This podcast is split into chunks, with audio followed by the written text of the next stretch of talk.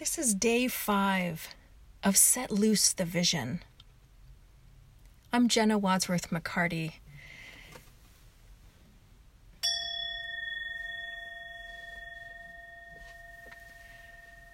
Today, our focus is on clearing obstacles, and this is part two of clearing obstacles, creating movement. On day one, we focused on finding where we are now, finding our path to here. Day two, we focused on seeing the vision of now, of what we want to call into being here and now. Day three, we're starting to focus on what we want to bring into being and taking action stepping into the fray and feeling the tension of that shift into action. Day four, yesterday, we focused on what is that tension? What is the resistance that we receive as we're trying to make change and step into movement and action? Today, our focus is on actually making movement, actually starting to see change happen and um,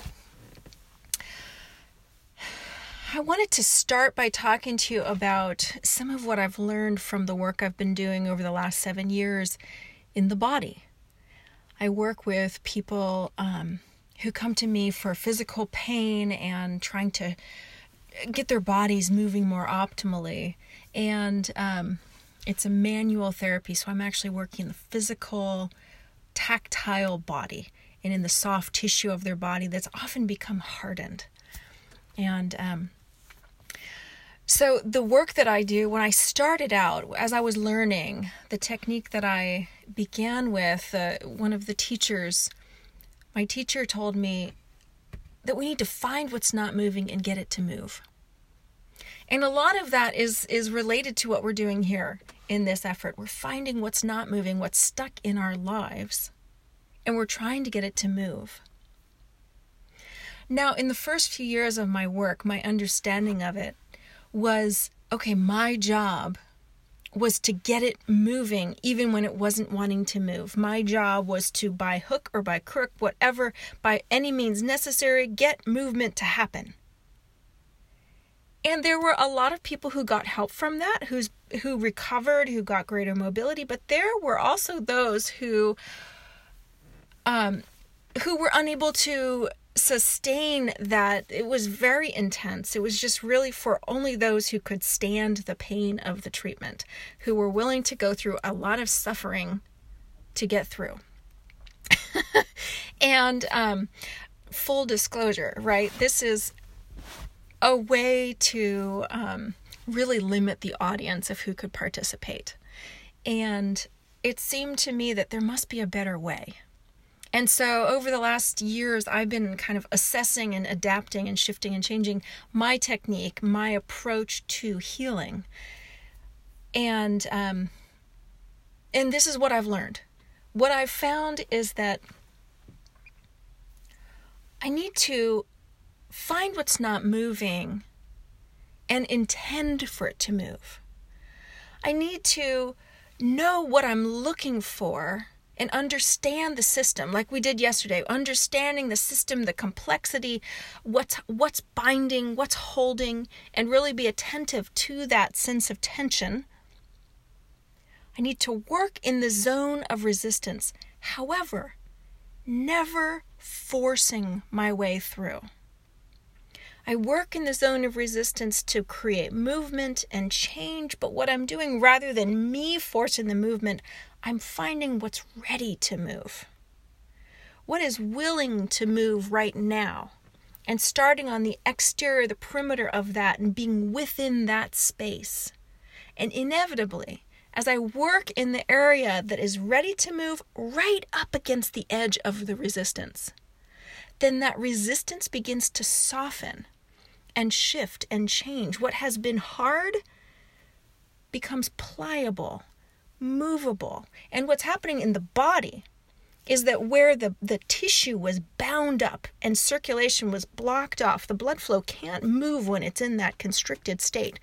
It's softened so then the new new blood flow can come in. The body's able to flush out the old fluids and bring in the new. It's restorative, it's healing, it's changing. Okay, so that's that's the the primary focus. And the way that you know that you're in that zone of resistance without forcing, there's a few telltale signs. And I want you to focus on that. So, when we're forcing our way, there is a lot of increased resistance, a, a, a tensing up, um, in the body, you can feel it in a physical tensing up. But when you're trying to force change where it's not ready in an emotional, spiritual, or or even like I think societally, if we're trying to force change, you'll you can feel that tension and that resistance happen in other ways. Um, look at any social change movement when you're trying to force change versus inviting it. It's very different. It's like breaking and entering versus knocking on the door and being welcomed in. Um, so never force. The other thing is is maintaining a sense of consistency and persistence. We're not giving up. So if if that change isn't happening in the pacing that we're hoping it will, we're patient, but we're persistent we continue the effort. But it's not an unrelenting thing. So, like, you know, when someone's poking you and they just won't stop poking you, it's very irritating. Actually, that will also cause you to tense up and become defensive and irritable. Um, we don't want to do that. We want to think about that whole system that we were growing aware of yesterday, noticing where all the tensions are coming from, and we're going to kind of shift attention to different areas the macro and the micro, going in and out, deep and wide. Um, so we're looking to really make our presence known, but also in a way that's very communicative and receptive, responding to what what cues were being given on the ground and and from the this circumstances. And so in the body we're feeling those circumstances very clearly in the physical signs and what's the response of the person. If they're like tensing up against your touch then then it's too much and maybe we need to go elsewhere. Um, but if if the you are feeling that tension in yourself rising as you're trying to make change, then that's also something to pay attention to and listen to and notice and see is there a different approach that's needed? Do we need to come in from a different angle? Is there something I'm not understanding about what's going on here?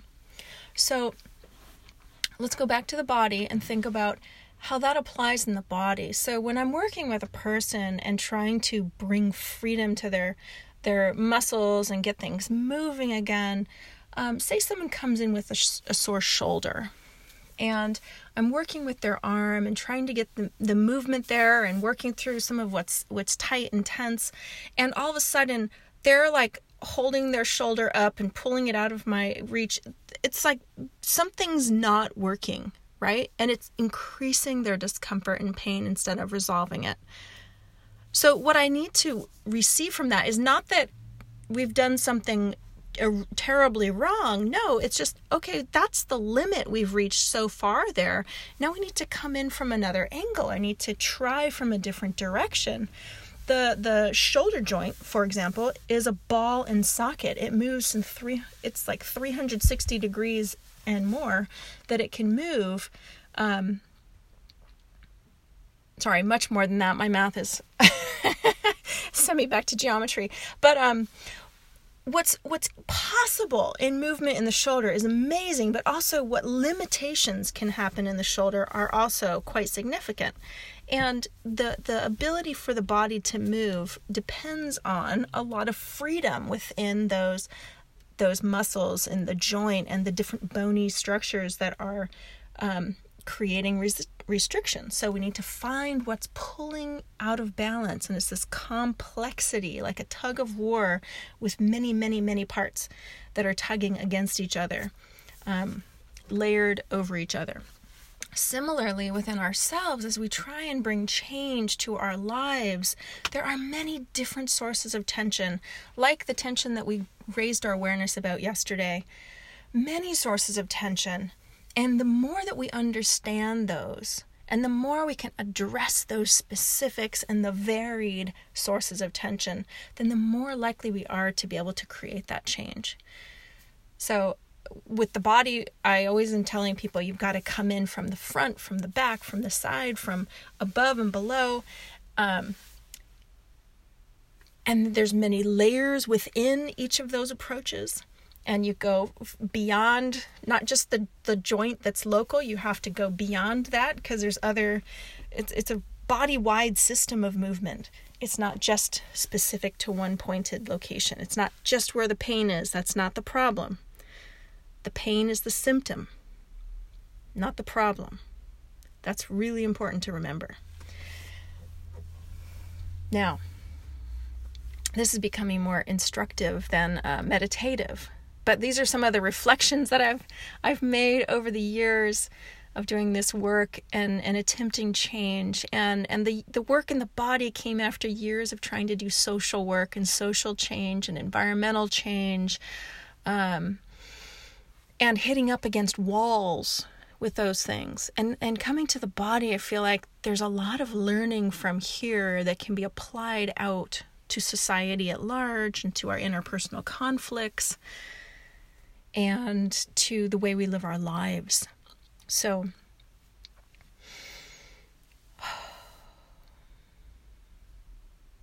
coming back to our focus now I want to invite each of us to bring our eyes to a close and come into a more meditative space. Let's think about the area of our own lives that we're trying to bring change.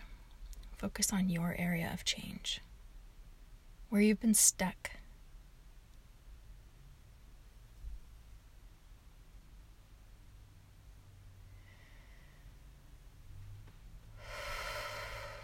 Breathe into that space.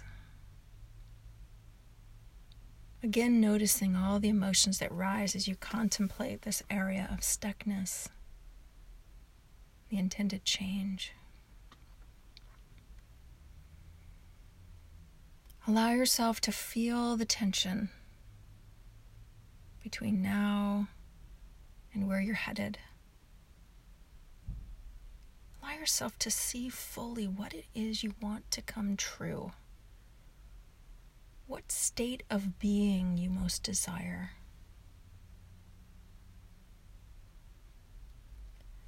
At the same time as seeing that, really be attentive to the now. This is familiar. We did this recently. This feeling that tension between the two. And now, within that state of tension, follow that layer of tension and feel into what are all the aspects surrounding it. Noticing what's holding you back. Moving between what's holding you back and seeing what might shift and change that to get you where you're wanting to go. Allow your mind to kind of trace along those lines of tension. See what's possible Imagine from different angles the problem and what might be the solution. Notice the symptoms. See how those bring a response in you as well. See what you can do to calm those, acknowledge those, release those. Can you bring freedom now? Where is movement possible in this present moment? And what's still holding and needs more? As you move through the areas that are still holding, as you con- consider those, just almost like tapping those Tap them with your vision. Just like you're coding into this, into your body, into your being, into your perception of the world and the stuckness.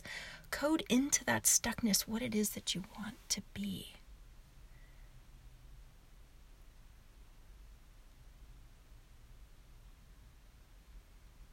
See it happening. See the bloom that's coming on the hard winter branch. See the eagle flying when it's still the hatchling.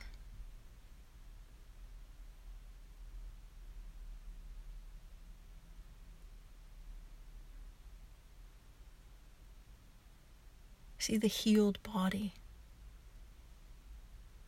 that's still broken.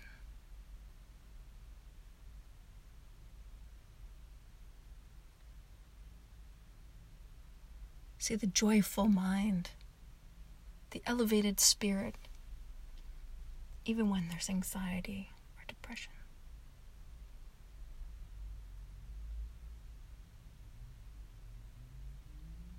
Notice how close these are together. Notice how connected they are. The future and the present and the past and the present. What's to come relies on what's now.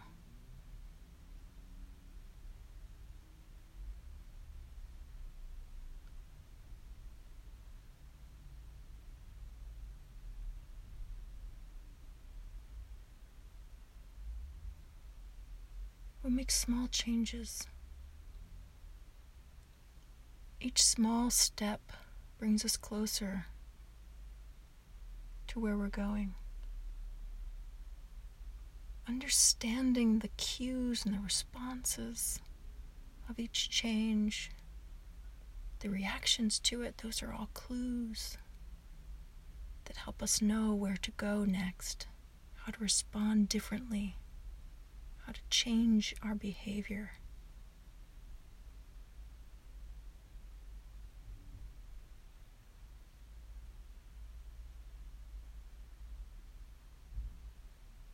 We are capable of great things.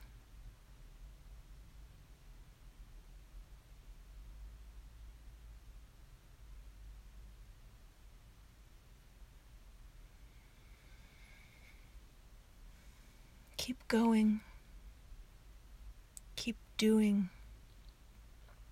Rest when needed. Then come back. See again, look future, look back. Play, laugh, weep. Admit to fears, admit to pains. It's all okay.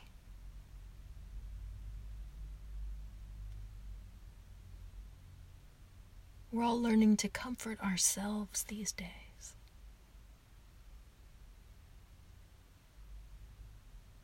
As we learn that, we'll be better at comforting each other.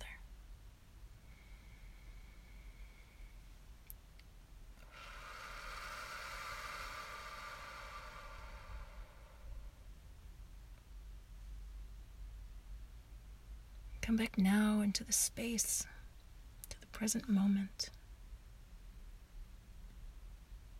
Bring your breath back to now. Wriggle your fingers and your toes. When you're ready, open your eyes. And come back to the world. You're making change already.